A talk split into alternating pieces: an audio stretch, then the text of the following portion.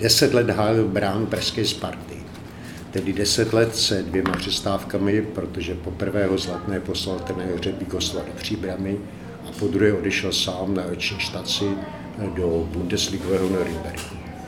Ale to až poté, co po pět sezón nepustil mezi tyče žádného ze svých konkurentů a majitel Sparty Daniel Křetinský dal Jaromíru Blažkovi k přestupu souhlas. Na třetí pokus si tak mohl vyzkoušet, co odnáší fotbal a role golmana v cizině. Ostatně i o tom bude řeč v dnešním podcastu Sportu tečka cé zet.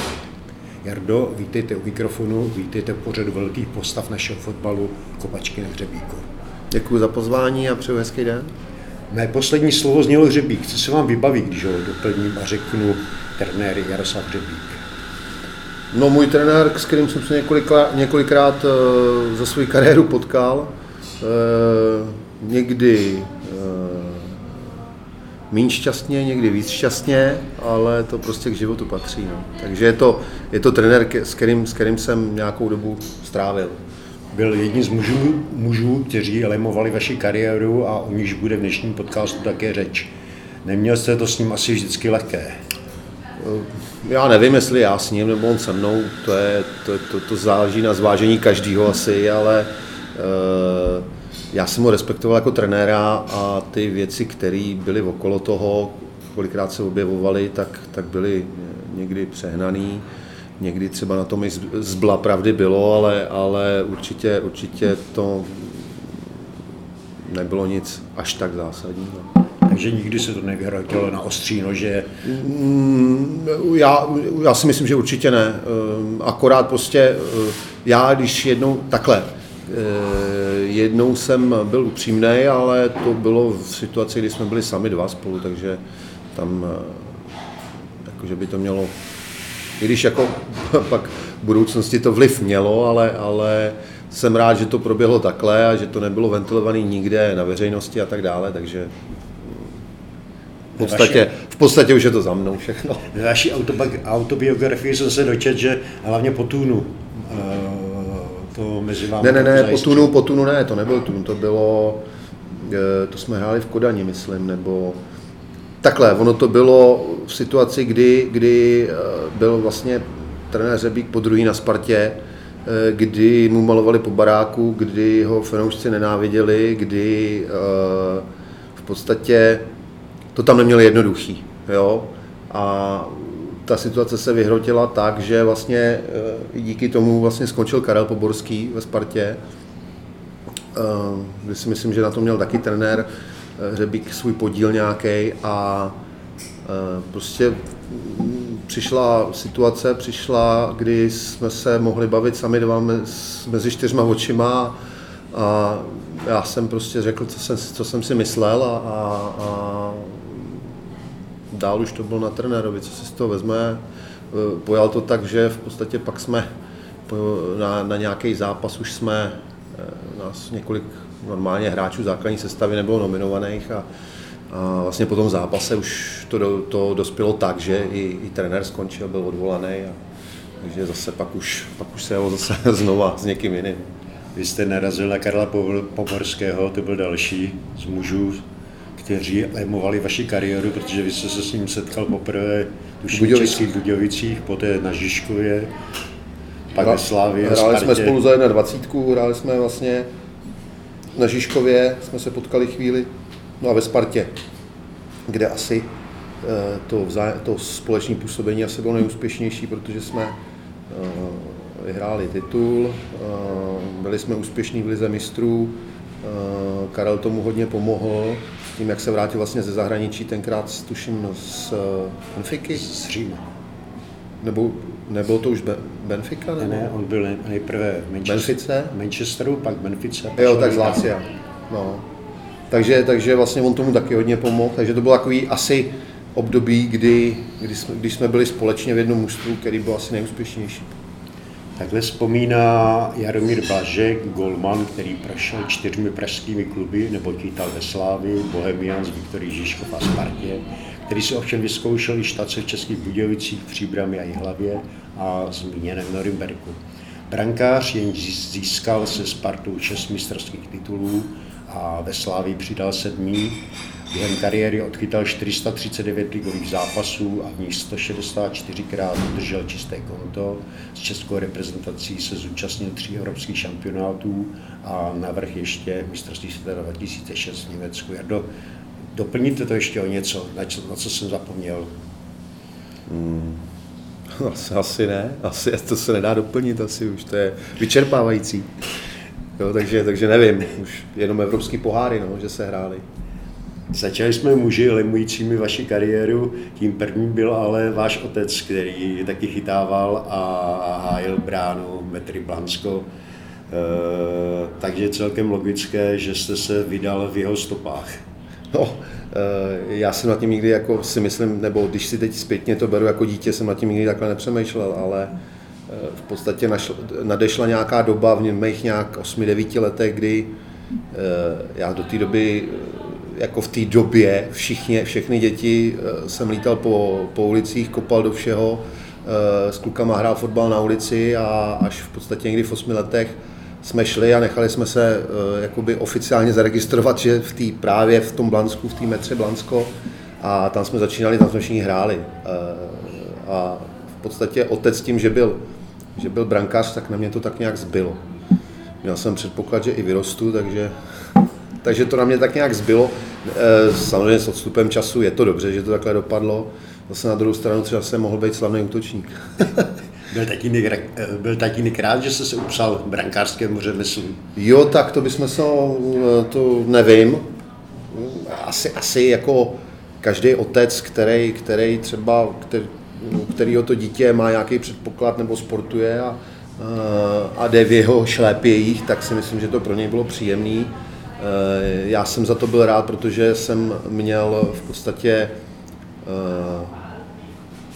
hned při ruce člověka, který mě mohl naučit všechno, co, co jsem, nebo ne všechno, ale v tom začátku mě naučil ty věci tak správně, že, že už pak v podstatě člověk už s tím jenom tak nějak žil.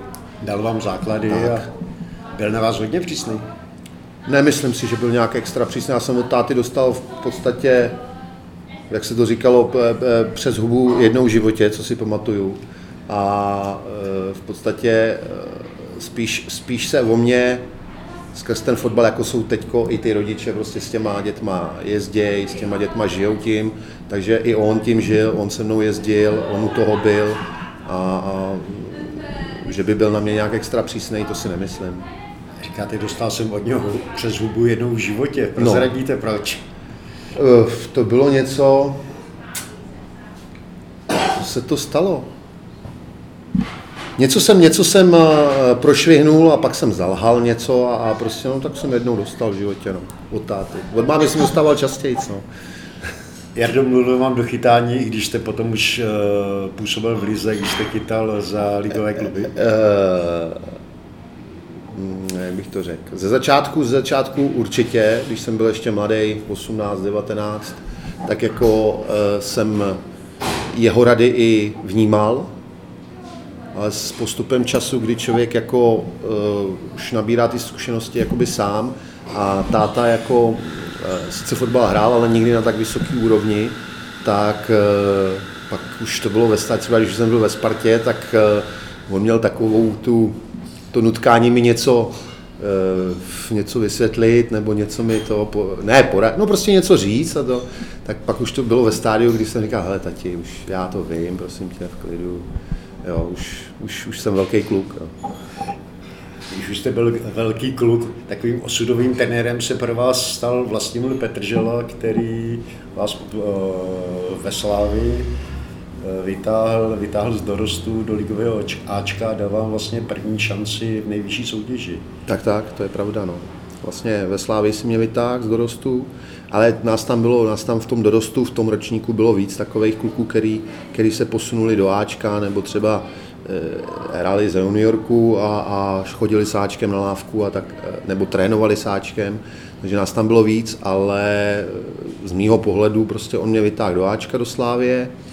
A pak v pozdější době, kdy jsem ze Slavie odcházel, tak jsem vlastně odcházel za ním do, do Bohemky, kde, kde jsem s ním strávil další, další roky, no, asi tři, myslím, že to byly.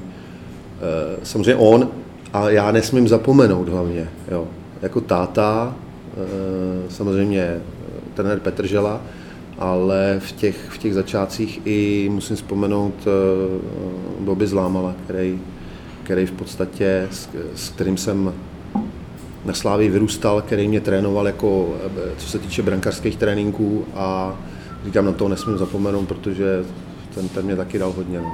Brankářská legenda Slavie, který tam taky něco odchytal tak, Medinu, tak, tak, ještě tak, na staré Medinu. Tak, tak. O trenérovi Petrželovi se vypráví hotové zkazky, jak byl tvrdý, jak byl přísný, jak byl náročný. Jaká byla vaše zkušenost?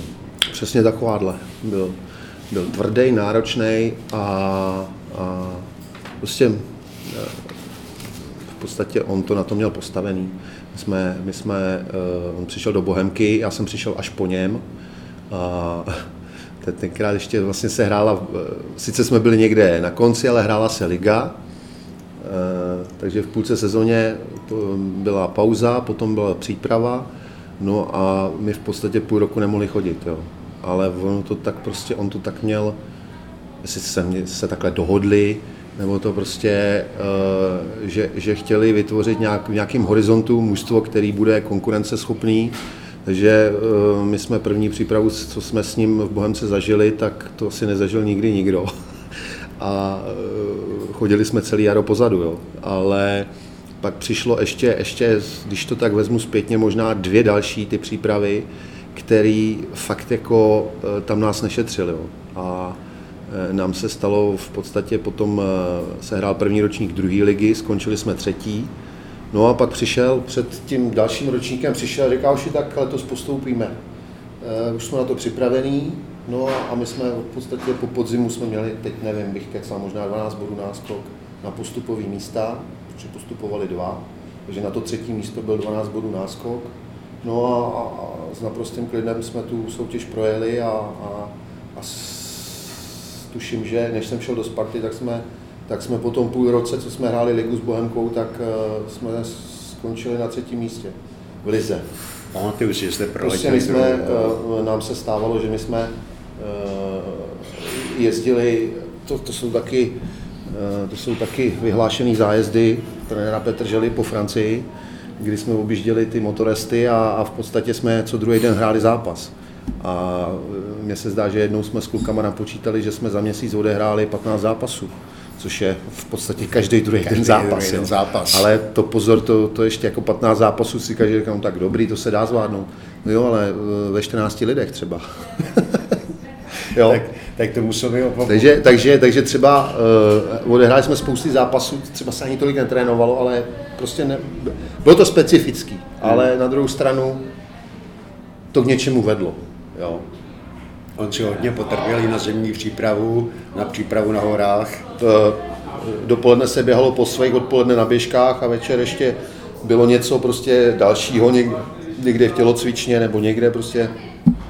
I po sezóně nám dělal, jakoby, nám udělal čtyři až pět denní kemp v Nymburce, když jsme dohráli sezó, půl sezónu, jsme dohráli a, a jeli jsme na pět dní do Nymburka a trénovali jsme čtyřikrát denně. A pak až jsme měli volno. Vzpomněl jste zajímavou historiku, jak vás odvezl také do Mariánských lázní. No tak to bylo takový, to si myslím, že zase bylo směřované něčemu úplně jinému, než k tomu, že si tam, se tam zregenerujeme. Spíš to bylo fakt, jakoby si myslím, že i on, to, jestli, to mě, jestli to takhle jakoby chtěl, že prostě nás odvez po té sezóně, aby jsme to mužstvo nějakým způsobem stmelili. A v podstatě po prvním večeru, kdy on večer odjel a už tam nechal jenom svý asistenty a maséra, tak tě, ten asi, nebo asistenti, nebo tam byl tenkrát Borovička, tak ty odjeli už druhý den ráno, protože když věděli, že se vracíme rovnou na snídaní od někud, tak, tak, tak to bylo, jako to, to říkali, to, jak u tohohle bejt nemusíme. No. Vy jste mluvil o partě, ta parta v Bohemce byla asi náraná, protože e, spoluhráči bylo tam... Na to do, do dneška vzpomínají. Já si myslím, že jo, že všichni na to vzpomínáme a my se i do dneška dokonce pravidelně ve větším i v menším, prostě záleží, jak se to sejde, se scházíme. Maximálka nás bylo snad, jsme napočítali asi šestnáct až osmnáct lidí, že se nás sešlo z té doby. na pivu vlastně v prosinci vždycky někdy před Vánocem a prostě od začátku prosince do Vánoc v nějakým termínu se vždycky potkáme. No. Akorát je nám líto, že nikdy ještě nepřišel trenér. No. Tak se někdy dorazí. Doufejme.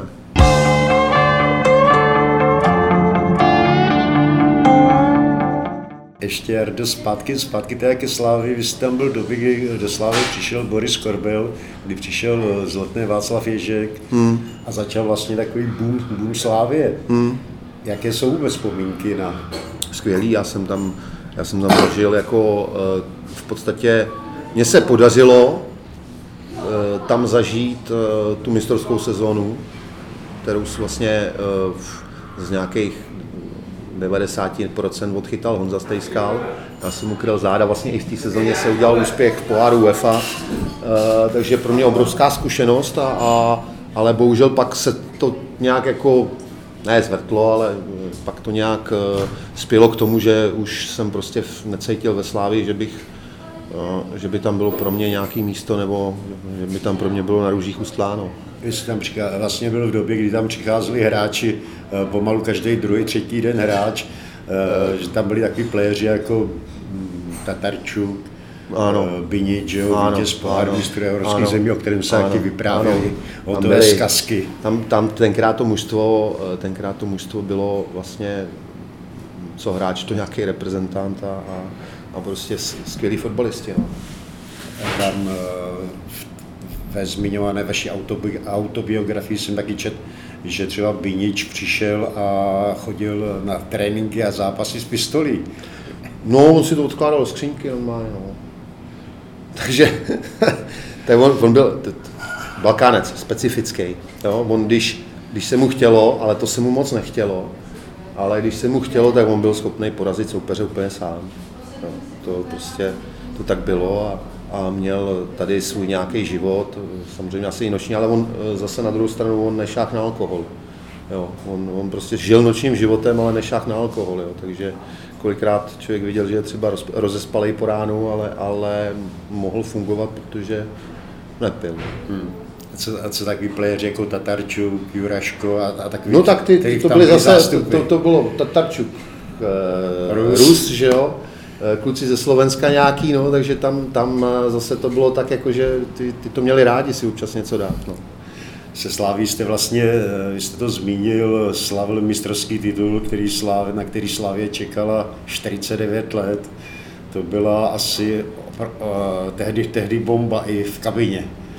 Byla, byla, samozřejmě byla. Tam už vlastně v podstatě v té chvíli, kdy to bylo pár kol před koncem rozhodnuto o titulu, tak uh, to už jako šel, neříkám úplně, ale šel trošku na stranu ten fotbal. No. Spíš jsme se věnovali tomu slavení. Vy jste jednu sezónu prožil i na, ve Viktorce Žižkov za éry, éry pana Čikana, kde se for, formoval taky supermančaft. Jo, jo. Majoroš, to bylo, já jsem vlastně do Viktorky přišel ve chvíli, kdy uh, se rozpadla Česká liga.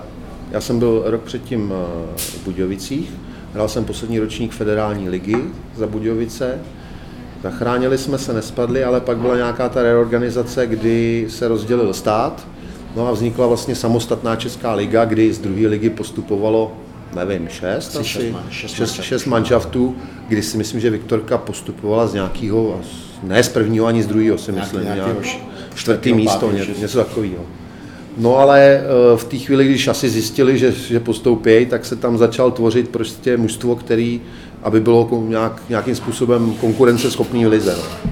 Takže v té chvíli tam začali chodit tyhle ty velký hráči, a protože zřejmě pan Čeka na to měl finance. Já jsem si v podstatě taky v té chvíli nebo v té době jsem si trošku víc jako přičich k nějakým penězům větším. A nevím, co ten, tak tenkrát byly už velký peníze, když jste, já nevím, když jste bral čtyřicet tisíc, jo. Tak jako tenkrát to ještě byly velký peníze. Takže když to člověk měl, tenkrát mladej, tak jako trošku mě to zamotalo hlavu, ale říkám, to prostě tak, tak to bylo. Já jsem měl nějaký období taky telecí a jsem rád, že jsem se z toho nějakým způsobem a s pomocí něk, prostě lidí některých okolo, že jsem z toho stačil čas vystoupit a, a, a všechno běželo tak, jak běželo a dopadlo tak, jak dopadlo.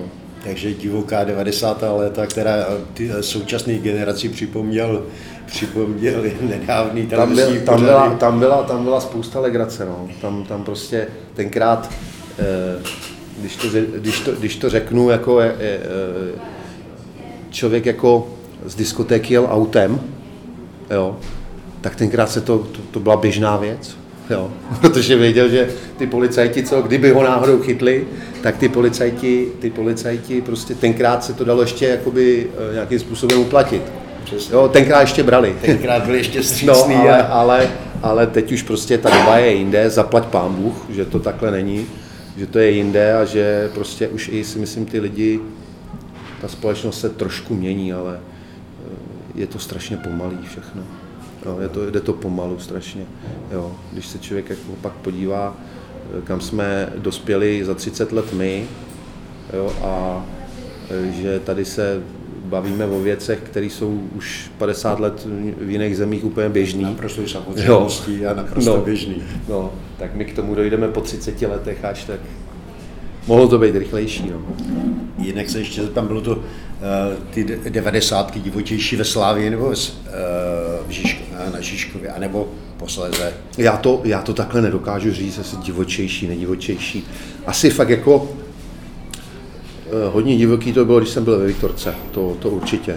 No, tam, tam tomu pomohly i trošku ty peníze, které člověk v té chvíli jakoby měl větší, ale, ale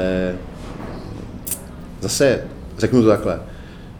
Vím, že jsem v té době, že, že proběhlo spoustu věcí, které asi úplně nebyly ideální, ale zase si myslím, že to nebylo zase něco úplně, úplně tak, že by to mělo být něčím zvláštní nebo něčím úplně jiný. Nebo prostě člověk se nějakým způsobem bavil. No, patřilo to k té době. Patřilo, patřilo to k té době, no. Prostě tak bylo. Protože to klima společnosti se tak změnilo. Všecko se uvolnilo. Všechno se uvolnilo. A všechno bylo tak to, to jsme viděli teď, jak jste říkal, v některých pořadech v televizi, že jako to bylo hodně divoký. No. Vrátíme se zpátky do Bohemky a k trenérovi Petrželovi, vrátíme se k vašemu přestupu, životnímu přestupu do Pražské Sparty. Tehdy to bylo taky hodně divoký. No, bylo to divoký, ale v podstatě ani ne tak díky mně, jako díky těm okolnostem, které tomu předcházely a které v té době předtím, než jsem do té Sparty přestoupil, které proběhly, což zase si myslím, že to je trošku taky spojovaný s tím, s těma devadesátkama, kdy vlastně tenkrát si asi lidi, nevím, jestli si ještě vzpomenou, ale v Bohemce tenkrát dělal Honza Siny Trník po své kariéře, už dělal sekretáře nebo něco tak, kdy ho, nevím, kdy to bylo přesně, někdy koncem léta nebo něco takového, nebo v září už, ho našli v Krtském lese mrtvýho s tím, že to byla sebevražda, když každý, kdo znal Honzu, kdo znal Honzu Siny Trníka, tak věděl, že v podstatě, já nechci říct hypochondr, ale že ten by na sebe určitě ruku nevstáhl. Jo, že prostě, jo, a ještě, ještě tak, jak to tenkrát, jako, nevím, kdo, policie, jak to vyšetřovala, nebo co ty okolnosti, jaký, který okolo toho vyplouvaly, tak prostě to dopadlo tak, jak to dopadlo a, a tyhle ty okolnosti na jednu stranu. Ne, že by mě pomohly, ale měl jsem to jednodušší s tím přestupem, protože jsem nemusel řešit nebo čekat na Bohemku s tím, že za kolik mě pustí, jak mě pustí a tohle, protože prostě bohužel tím, že teda ten Honza odešel, tak s kterým jsem byl na všem dohodlej, všechno bylo připravený, tak v té době nějakého, tam bylo truchlení, tam bylo vůbec jako tam v jednu chvíli to bylo jako nikdo nic nevěděl, nic se nedělo, nic, nikdo se o nic nestaral. Jo, takže, takže... Bezprizorní stav. No, no, ale jako, to ne, jako zase na druhou stranu to prostě, uh, ta věc byla tak strašná, že se tomu ani nedivím, jako jo. Že, no, že, vždycky, že to, no, že to takhle. No, a jak říkám, je to takový, jakoby, hořko-sladký pro mě, protože, jakoby, ten, ta věc, která se stala, tak mě pomohla, nebo ne pomohla, ale mě nějakým způsobem to zjednodušila v tom odchodu do Sparty. Celou situaci no, a celé no, věci od no, Sparty. No, no. Já vím, že vzpomínám, že Bohemka trenér Petržela, že vás, vás přemlouvali, abyste ex post podepsal smlouvu, tak, tak, tak, aby z tak, toho tak, tak, měla Bohemka nějaký finanční profit. Tak, tak, tak. To je zase, to jsou situace, kdy uh, si člověk říká, uh, já s, nevím co dělat, jako, jsem rád, že jsem to udělal tak, jak jsem to udělal, ale zase nejsem úplně typ člověka, kterému by to nebylo líto, bylo mi to líto, ale pak si říkám, říkám ale to by taky nikdo nepomůže. Jo, prostě je to tak. Ve Spartě, to, nebo ze Sparty to bylo laso, které se navíc asi neodmítá. Tak, který se neodmítá, ano. V té době, já teď, teď nebudu říkat, co je teď, ale v té době prostě byla Sparta nabitá reprezentantama, e, prostě byl to nejlepší klub, já budu říkat furt, že nejlepší klub u nás, i když situace je teď v této chvíli taková, jaká je, ale prostě tenkrát, tenkrát jsem šel do mužstva, kde, kde seděl v kabině jeden reprezentant vedle druhýho a, a pro mě to byla obrovská čest a, a, a obrovský, nebo ne zadosti učinění, ale, ale výzva. Výzva, no, výzva to byla obrovská. Jo. Já jsem, a vím, že jsem na to byl dobře připravený, jak fyzicky, tak i mentálně pak už. A měl jsem výhodu v tom, že fakt mě jako asi trenér chtěl, tenkrát to byl Ivan Hašek, který, který v podstatě, já jsem došel do Sparty, udělal jsem přípravu první ligový zápas na jaře a já jsem stál v bráně, jo, takže... Nastartoval jsem tam... Jako jo, tam to, tam to bylo, tam to bylo fakt, jako to jsem, hned, hned jsem šel chytat, no. Ale říkám, to, tomu předcházejí věci, které si člověk musí prožít, no. Prostě to tak bylo, no. Vy jste říkal, že Sparta byla jiná, prošel jste si Slavii, prošel jste si Žižkovem, Budějovicema, Bohemkou. Asi to nebylo jenom o kvalitě hráčského kádru, o individualitách. To bylo celý takový, to, Sparta prostě, tenkrát tam dělal sportovního ředitele Míra Pelta, šéfem byl pan Košťál, prostě to byl dobře namazaný stroj, který fungoval, jo, a spousta lidí se mě na to ptala, jako, jako jak, jak se jako stát Spartan, nebo jak tam zapadnout a tohle. V té době to bylo tak prostě, že to prostě člověk musel. Musel. Musel a, a ho to vtáhlo takovým způsobem, že prostě jsem říkal, wow, to je úplně něco jiného než všude jinde. Jo. Takhle to bylo, ne? Říkám teď. Doba je jiná, všechno je jiný. Vy jste tam zažil i spoustu trenérů, kteří lemovali vaši kariéru, Jarabinského, Kotrbu, Straku, to, to, ještě to bychom to, Griga Bílek, Chovace, Ivan Hašek, Chované, Ivan Hašek, Martin Hašek. Martin Hašek. Uh, nebo bylo jich spousta, bylo jich spousta. Dá se o některém z nich říct, že byl také osudový, třeba Jarabinský. Já to řeknu takhle, já to řeknu takhle, mně se Mě do, do Sparty vlastně jsem přišel za Ivana Haška, kdy jsem ty dva roky, nebo rok a půl vlastně, rok a půl pod ním jsem fungoval, pokud jsem nebyl nějak zraněný, nebo tak jsem chytal. Uh, Ivan Hašek skončil, přišel trenér Hřebík a vlastně nějak se začátku nedařilo, navíc se přivedl Petr Čech, tuším tenkrát z Blšan. Z Blšan. Uh, Petr Čech z Blšan a uh, já jsem vlastně šel po třech kolech jsem odešel do Příbramy na hostování, že mi bylo naznačeno, nebo naznačeno, prostě šel chytat Petr Čech, ale zase to chápu, to byly zištní důvody, který, který k tomu vedly, že tam bylo nějakým způsobem dáno, on byl, uh, on byl, jak bych to řekl, takový brankaři se rodí jednou za čas, jo. Uh, takže on, on měl tu, tu cestu nastartovanou nějakým způsobem a prostě potřebovalo se, aby ve Spartě chytal, a aby se dobře zpeněžil. Ale samozřejmě tím nechci, nechci snižovat jeho kvality nebo něco takového, že by to mělo být jenom díky tomuhle. Samozřejmě je to skvělý golman, nebo byl to skvělý golman. Uh, ale prostě bylo, bylo to nějak nalajnovaný. No a, a v podstatě, uh, takže, takže řeknu Ivan Hašek a pak jakoby... Uh, paradoxně, nebo paradoxně, oni všichni, jako, jak znají trenéra Jarabinskýho, který je svým způsobem specifický, zvláštní, zvláštní ano, tak to byl jakoby druhý trenér ve Spartě, díky kterému já jsem se znovu nastartoval ve Spartě a vlezl do brány a, a v podstatě od té doby jsem fungoval po nějakou dobu, nevím kolik, pět let, pět let kdy prostě než jsem odešel do Nürnberga, kdy ve Spartě jsem byl prostě já a, a tím to zhaslo. To byla úžasná. A takže, takže jako, jakoby trenér Jarabinský pro mě v mém životě taky znamená něco, jo, že, že prostě mi tu šanci dal, i když jsem byl na začátku sezóny až asi pátý kolo u motorky, v té chvíli, jo, že kdy se mně bylo řečeno, že si klidně můžu najít jiný, jiný angažmá. No ale všecko se nějakým způsobem člověk potřebuje k tomu, aby všecko klaplo, kromě toho, že něco umí, tak taky potřebuje mít nějaký štěstí, nějaký souběh nějakých okolností se musí sejít, což je vlastně to štěstí. Na druhou stranu štěstí pro mě, neštěstí pro jiný, jo, protože tenkrát vím, že, že zrovna Petr Kouba e, místo, kterého jsem naskočil aspoň na lavičku, se zranil ve třetím kole druhé ligy někde na Slovácku a v podstatě tím mu skončila úplně kariéra.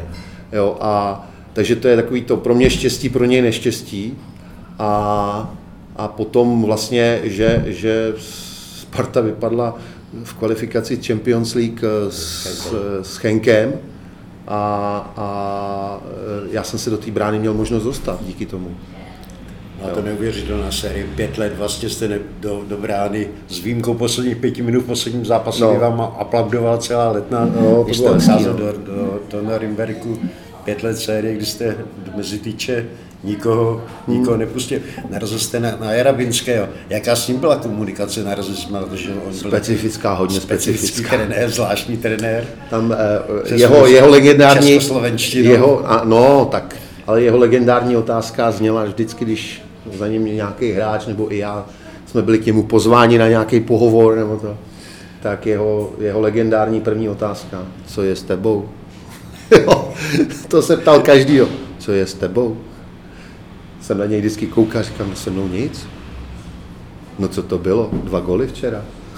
Jo, takhle, takhle probíhala konverzace s ním. Komunikace s ním. Takže jako říkám, specifické, ale taky prostě za ním něco bylo, jo, něco dokázal.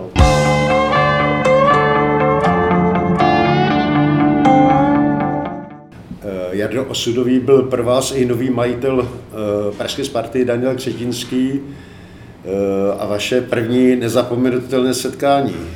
No, to bylo do, doopravdy nezapomenutelné, protože uh, jak už jsme se, nebo jak jsme se bavili, jak jste říkal, že jsem měl několik možností odejít do zahraničí, mnohem dřív, než když jsem odešel do Norimberka, tak to byla jedna ze situací, kdy vlastně Sparta přecházela pod nového majitele, pod firmu G N T, kterou zastupoval v té době Dan Křetinský. A já jsem měl v podstatě na stole podpis smlouvy do Gladbachu, do Bundesligy, a tím, že, tím, že vlastně Sparta změnila majitele, tak tím pádem já jsem nikam neodešel, protože na večírku před odjezdem, teď nevím, jestli to bylo na mistrovství Evropy, dva čtyři to bylo, myslím. dva čtyři mistrovství Evropy Portugalsko. No, no, no, no, tak předtím vlastně to proběhla ten, ten, ta změna majitele a na večírku ke mně, myslím si, že to byl Tomáš Hipšman, šel s nějakým mladým uh, pánem, nebo mladíkem, mladíkem, uh, hezky oblečeným, v saku, v kravatě. No a tak nějak ukazoval na mě, no a pak už Tomáš se odpojil a přišel ten dotyčný pán a říká, dobrý den, Jardo. A já jako vidím mladšího člověka, říkám ahoj. Uh, Braste, jako a, a, a, no, věděl jsem prd. A, a on říká, no, já jsem Dan Křetinský, já jsem nový majitel Sparty. Já říkám, tak asi dobrý den, ne? A on, ne, to nech to bejt, to je dobrý, jestli nebude vadit, budem si tykat. Já říkám, dobrý, já s tím problém nemám. E, prosím tě, nezlob se, já vím, že teda jsi měl, že teďko odjíždět, budete odjíždět na Euro, že jsi měl v těchto dnech podepisovat smlouvu do Gladbachu, bohužel My tě nemůžeme prodat, protože jsme teď koupili Spartu a kdybychom tě prodali, tak by nás lidi sežrali. Takže jsem se také díval a říkám, mi běží v hlavě, no tak je to v prdeli. Hmm. No nic, no, nemohl jsem nic dělat, jo, musel jsem, ale samozřejmě po návratu člověk to nějakou chvíli musí zkousnout, protože už jsem se viděl, jako, že budu hrát Bundesligu, už jsem se na to i těšil a, a prostě nedopadlo to, takže nějakou chvíli to člověk zkousává a pak samozřejmě po návratu jsme si nějak s, s Danem sedli a trošku jsme poupravili smlouvu. Ten, ten přestup do Gladbachu byl vlastně vaší druhou, druhou nebo druhou šanci na přestup. Už předtím jste měl zamířit tuším do Francie, do Štrasburku. To bylo zase, no, to bylo zase díky tomu Ivanovi Haškovi, který v té době tam trénoval a měl tam Čelaverta, který uh, jel na mistrovství světa s tím, že bych chtěl lepší angažmá po mistrovství světa, což se ne, nepovedlo. Já jsem strávil nějakých čtrnáct dní se Štrasburkem, týden ve Frantovkách, a týden u nich, tam ve Francii, prošel jsem prohlídkou, všim, tohle čekalo se. Bohužel to dopadlo tak, že se Chilavert vrátil, neměl nic, takže zůstal, měl tam platnou smlouvu, takže zůstal ve Štrasburku. Tak tím pádem to pro mě padlo. Jsem se vrátil tenkrát, jak jsem říkal, jako pátý kolo motorky, jsem se vrátil yeah. do Sparty. Nakonec vyšla teda, vyšel třetí pokus, pokus, když se zamířil do no, to už, Nürnbergu. Jako samozřejmě jsem za to rád. To, to říkám nejenom po stránce sportovní, ale celkově jsem za to rád, že jsem to mohl absolvovat, že jsem trošku pochytil němčinu a že, že prostě jsem si k tomu přičich, takhle, takhle jenom přičich, jo.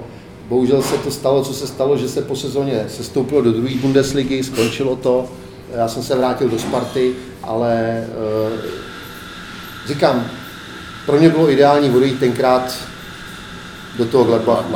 Jo, a ten Nürnberg byl už takovej, jako, už mě bylo docela dost, jo, a zrovna to vyšlo na, na ten rok, kdy jako Nürnberg je něco jako, když to řeknu, máte prvních nějakých šest mužstev v Bundeslize, který jsou prostě, který snad ani nemůžou sestoupit. Naprosto top. Top prostě, který fungují furt, furt, furt, furt. Pak je nějaký střed, no a pak je dole ty mužstva, mezi který patří právě, patří právě i Nürnberg, který, řeknu, budou hrát dva roky Bundesligu, pak budou hrát tři roky druhou ligu.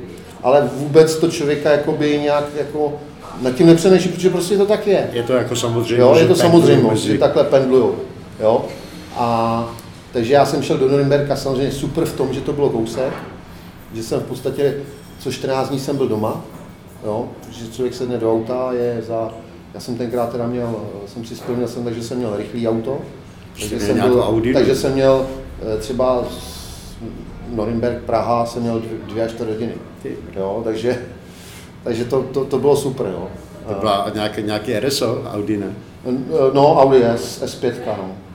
Ale to, říkám, to jsem si splnil jednou v životě a teď v podstatě od té doby neřeším to, že čím je, nebo ne, neřeším, ale stačí mi auto na to, abych se dopravil z bodu A do bodu B a aby to nebylo, nevím, aby to nebyla, aby to nebyl Velorex, no, když to tak přeženu. Prostě nějaký trošku pohodlný auto z bodu A do bodu B, jestli to Škodovka, Audina nebo Bavorák nebo Mercedes, to je jedno. Tam, tam jste měl takové, takové štěstí, že tam vlastně jste měl české spoluhráče v Norimberku, že? České a slovenské. A slovenský. To bylo tam super byl... tenkrát tam, no. Že tam byla taková enkláva, hmm. Nikl, Galásek, pak tam zimně přišel, tuším, Honza, Honza Kole, no. Byli tam, no, bylo to super, no. Tam, tam, jakoby, tam je i, i, co se týče, jako, nejenom sportovců, ale myslím celkově lidí, který Čechů, že silná enkláva tam je Čechů, který tam kdysi dávno utekli třeba, nebo přes, moje, moje kamarádka, ta, já nevím, přes Lubošku tenkrát se usíkalo, nebo odkáď a prostě, a od té doby tam jsou a hmm.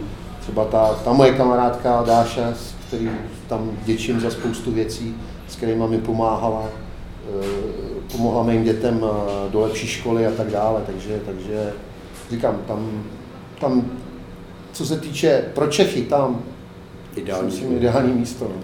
tam se stoupil taky do německého fotbalu takovým svým pšt adresovaným fanouškům, o kterým se hodně psalo. A to bylo. A bylo to asi hodně připokuty, že jo? Ale to je přesně, prostě člověk, když tam je chvíli, tak si to neuvědomuje, jo? Že ty Němci mají jinou náturu, nebo jsou jiný.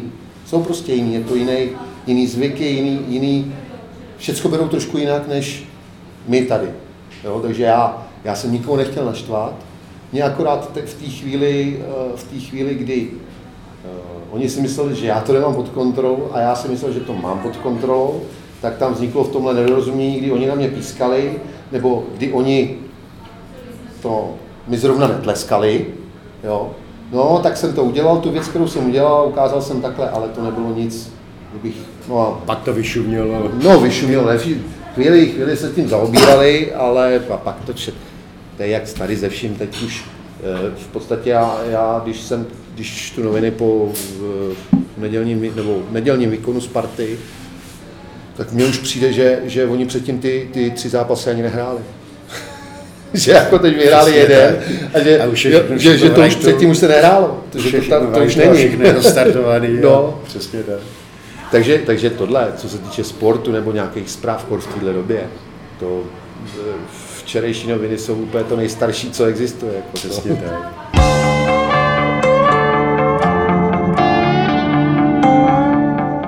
Jaro, sám se zmínil velké zápasy pohárové Evropě, v lize mistrů, v evropské lize, na které se vážou vaše vzpomínky?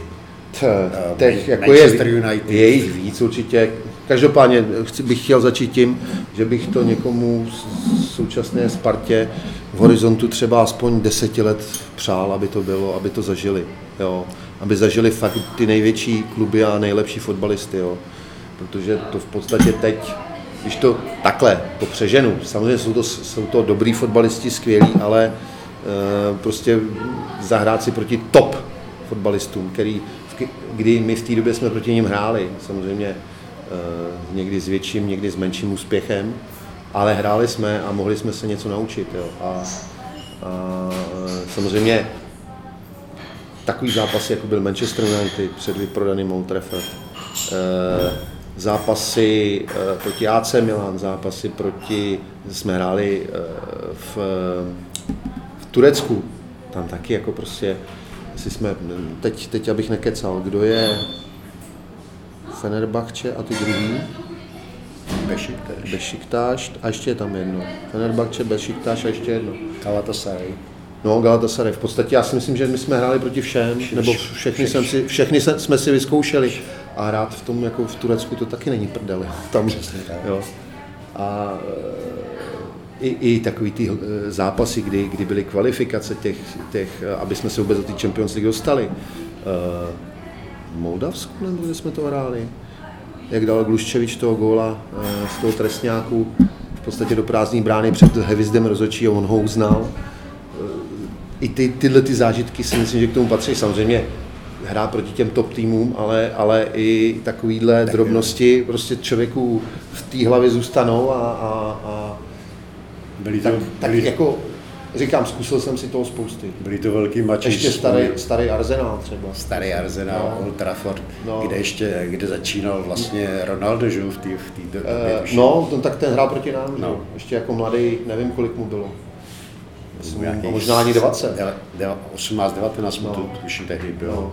No. Distelerovi, který vám no. tuším, tam dal tři góly, že? No, no, no. Tak osu, osudový hráč, dal vám někdy někdo tři góly, ještě no, vzpomínám. Myslím, že to takhle, já si, já, já nejsem ten, já, nejsem, já si nic neukládám, nějaký věci, nebo, takže omlouvám se všem, co mi dali tři góly, když je nebudu jmenovat, protože si fakt nevím. Já vzpomínám pouze na Nistleroje. No tak to, je, na, to, to, to člověku zůstane jenom a, díky tomu jménu. A, a tomu... na Kuku v pražském derby, když, když jste hráli čtyři čtyři, tuším. Když si, když si tenkrát si myslím, že to byl pan Košťál, nebo nevím, kdo ještě další, když si mysleli, že jsem, že jsem to derby prodal.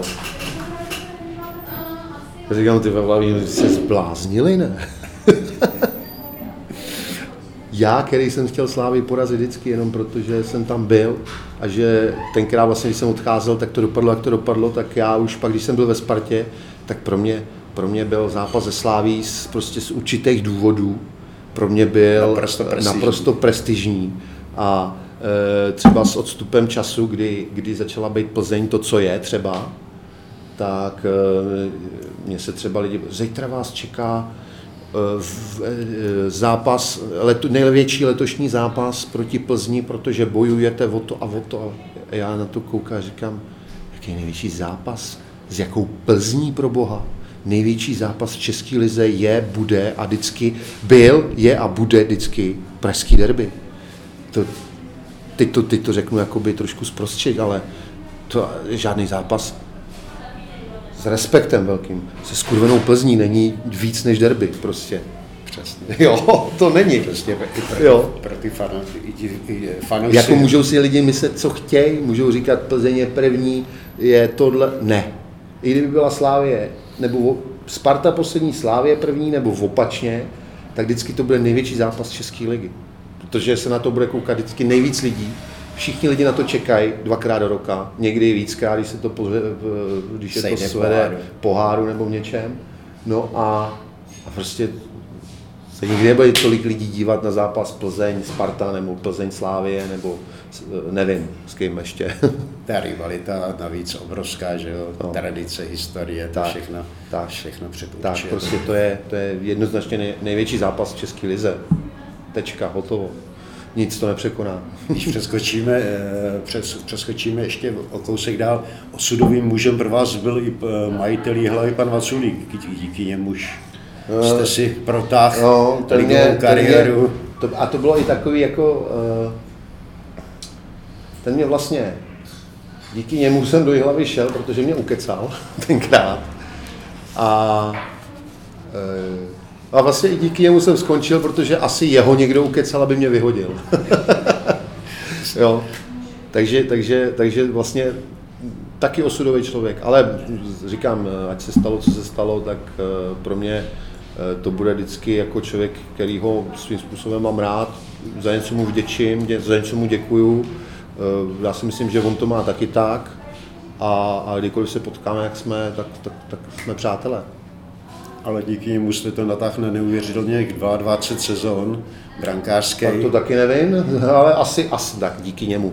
Především díky sám sobě, protože, protože s, a díky nějaké vyšší moci, která mi dala to, že, že jsem třeba nebyl nějak vážně zraněný, neměl jsem nějaký jakoby zdravotní velký problémy, jo?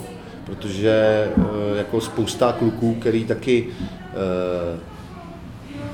e, takhle, třeba pojďte na Tomáše Rosickýho, taky jako odehrál spoustu sezon, spoustu jako to, ale díky tomu, že byl tak často zraněný, tak jemu ty zápasy nenaskákaly prostě tolik a, a, a já prostě mám to štěstí, že, že, že to šlo. Bylo to jenom o štěstí, takováhle dlouhověkost? Tak samozřejmě ne, jenom o štěstí, jo.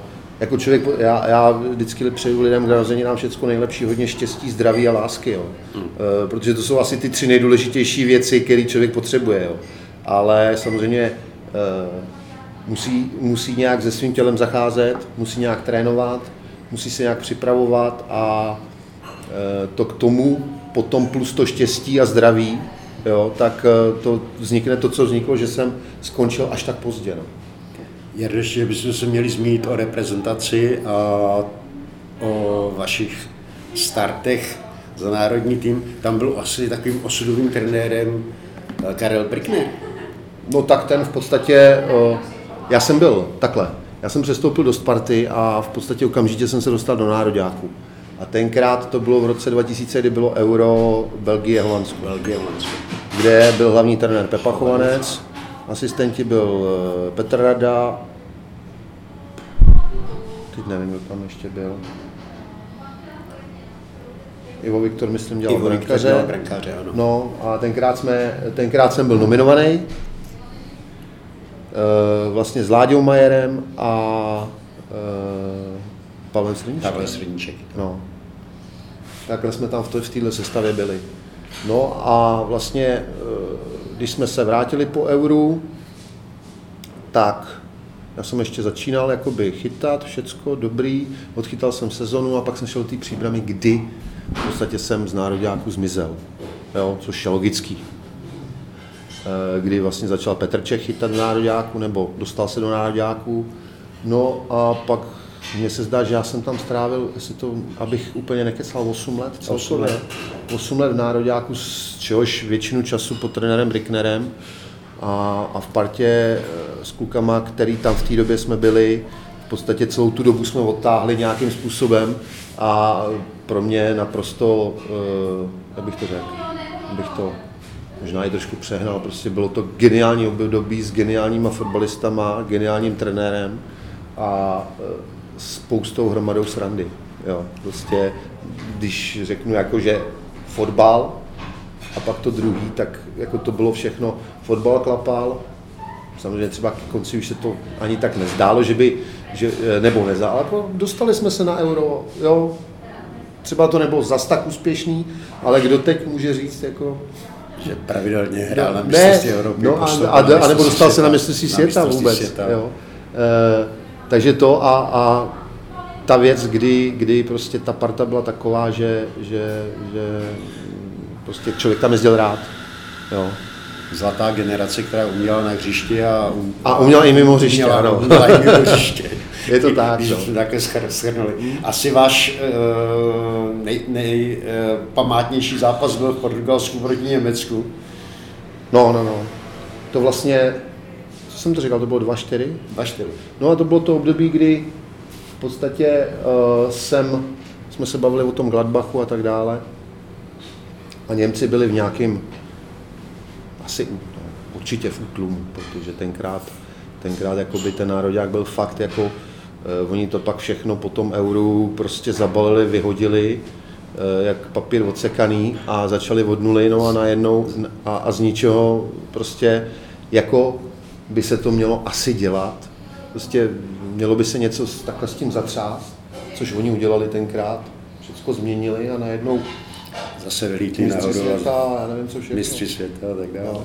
Já si pamatuju, že sám Karel Brickner vykládal, že uh, jeho manželka, že mu řekla, že proti Němcům vlastně postavil béčko jenom proto, aby si dokázal, jaký, jaký je velký. No ono to k tomu nahrávalo všechno. Já si myslím, že tenkrát byl velký v tom, že já nevím, jestli to chtěl jako ně, někomu něco ukazovat, ale já si myslím, že byl velký v tom, že prostě nám tu šanci dal. Jo, nemusel. Vůbec jasně, nemusel. Mohl, mohl nemusel. Jo, mohl e, prostě e, jít na jistotu a ty Němce porazit i s tím máčkem. No ale prostě asi to měl nějak, e, protože pak se hrály čtvrtfinále, že jo, tady tyhle, nebo osmifinále, čtvrtfinále, ano. Nebo semifinále, nevím. E, určitě měl něco v hlavě. Jak, jak to měl připravený, no dostali jsme šanci my, který vlastně tenkrát jsme tam jako byli, ne do počtu, ale, ale prostě byli jsme o to, že jsme byli připravení, nebyli jsme jako by základní sestava. Jasná věc, no. To bylo velké mistrovství a velké zápasy, když tam hráli s Holandskem. Tak, tak. tak to, je. to se to, to, teď to, v takových periodách to přichází, vždycky někde to vyskočí. Nic lepšího jsem v životě neviděl než zápas Česko-Holandsko na mistrovství světa v Portugalsku. Přesně tak. Jo. Bylo to fajn.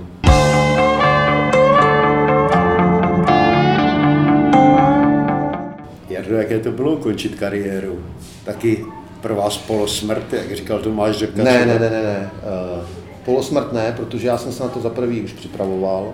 Já jsem před tou poslední sezónou jsem v Jihlavě v podstatě řekl, že je to moje poslední sezóna, že už pak pokračovat jako hráč nebudu, jo, takže ty na to byli připravený. V té sezóně už začal chytat i Honza Hanuš vlastně a e, já jsem tak nějak věděl, co chci, nebo co bych chtěl dělat. Jo. Já jsem věděl, že jako e, jaderný fyzik ze mě nebude už. Tak, že se jako chci věnovat tomu, čemu rozumím, jo.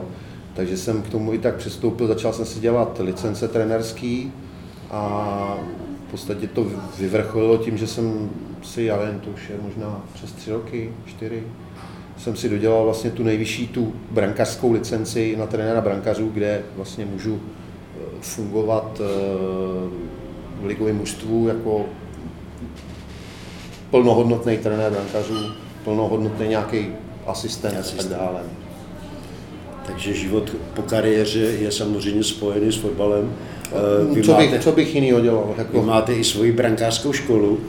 No, už to, to je rok vlastně a půl. Loni v lednu, no. Loni v lednu dva tisíce dvacet jedna, po v době vlastně covidu hlubokého, kdy, kdy už s prominutím bylo všechno zavřené, děti nemohly trénovat a tak dále, tak už mi z toho hrabalo, protože v té době jsem byl na Bohemce, na Bohemce u mládeže a ty podmínky pro nějaké trénování byly tak složitý, díky těm restrikcím, které byly, tak, tak prostě jsem, jsem se do toho pustil.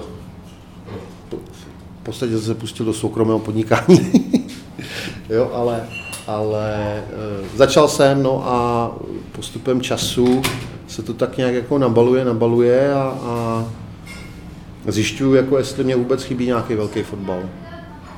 Takže práce s dětma, s Ma, takhle, je to, uh, není to jednoduchý, ale je to práce, která, uh, která, na který člověk vidí, že se to někam, nebo že, že něco za tím, za, jako za ním zůstane za tím člověkem, že jako na těch dětech je to nejlíp vidět, když se zlepšujou.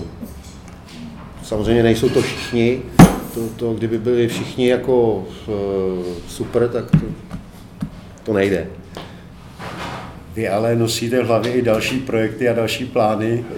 Plány jsou jedna věc, teď bude záležet, jak se to, jestli se to zrealizuje a jak se to zrealizuje, ale já vidím obrovský, obrovský deficit, si myslím, v tom, že ve výchově dětí v určitém věku, jo. Protože ty fačrovské akademie jsou čtrnáct patnáct let, ale nejenom dle mě, ale dle nějakých asi zřejmě lidí, výzkumu, který tomu rozumí ještě víc než já, já tomu nerozumím teda vůbec, ale, nebo ne vůbec, ale eh, podle některých lidí prostě se ty děti v určitém věku toho jsou schopni naučit úplně nejvíc. A ten věk není čtrnáct patnáct let, ten věk je ještě dřív. Tou doby, kdy se formují. No, kdy... takže já, já řeknu, nějak, mezi nějakýma deset dvanáct lety do těch dětí můžete toho... Nebudu se bavit o nějakým, jakože, o škole, jo. Ale prostě pohybově, fyzicky a tak dále, do nich můžete dostat úplně nejvíc, co si pak ponesou celou tu dobu sebou. Že v tom věku jsou ty děti, ty, ty děcka tvár, tvárnější, tvárnější a, a, a hlavně toho nejvíc jim tam zůstane. Jak, jak, jak jakoby v hlavě, nebo v hlavě, si můžete, do toho, můžete jim do té hlavy, těch pohybových věcí a tak dále, který, že to nefunguje jenom to, že se něco naučí, musí mu to v té hlavě zůstat, zůstat ty, musí, musí tam i ty správné signály dostávat, jo, a to, tohle je prostě do, věk, v kterým to jde úplně nejlíp do těch dětí dostat. Takže to, Takže projekt byste to je, rozjet? To mám v hlavě a, a uvidíme, no. Mám, mám, mám prostě něco připraveného. Teď záleží, jak se k tomu postaví e, lidi, kteří jsou e, na nějakých místech fotbalových, a potom, jestli se na to se, sežene nějaký e, nějaký partner nebo nějaký prostě finance, které nejsou, e, nejsou na to, co, co mám v hlavě, nejsou nějak závratný. Ne, nejedná se o miliony, jo, jedná se třeba o deset tisíc, ale i takové malé peníze pomůžou třeba najít talenty, které by se buď neobjevily, nebo možná objevily, ale eh, jak bych to řekl, prostě jsou, jsou i talenti, kteří eh, se nedostanou do Sparty, do Slávie, nedostanou se, nemůžou se dostat nikam, protože eh, jak to víme v současné době, jako všechno je tak nějak jako spojený s penězma. A když chcete mít dobrý vedení, tak si to musíte, pokud jste ve Spartě, ve Slávii, v akademii, no tak si to ty rodiče musí svým způsobem zaplatit. A jsou třeba děti, které jsou ze slabších rodin a a tu možnost nedostanou. Ta ekonomická situace té rodiny. Takže, takže i na tohle to nějakým způsobem bych chtěl, aby se to cílilo, protože jsem si říkal, můžeme vy, vychovat jednoho, teď plácnu, jednoho Čecha za dvacet let. A proč jich za těch dvacet let nemůžeme vychovat pět? Jenom tím, že se tomuhle tomu eh, jakoby budeme věnovat. budeme věnovat nějakým způsobem. Cílevědomě, systematicky. Cíleně. Cíleně. S nějakou postavenou pyramidou. Tak, ale zase mluvím o tom, že to není jako, já to nechci dělat pro každýho, protože každý ten talent nemá. Prostě je to tak. Jo.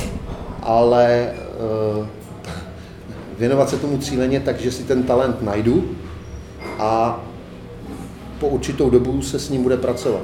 Tak ať se vám podaří tyhle plány naplnit a někdy v příště si o nich můžeme povyprávět a přitom samozřejmě zazpomínat i na to, co život a fotbal přinesl a Jaromíru Blažkovi dal.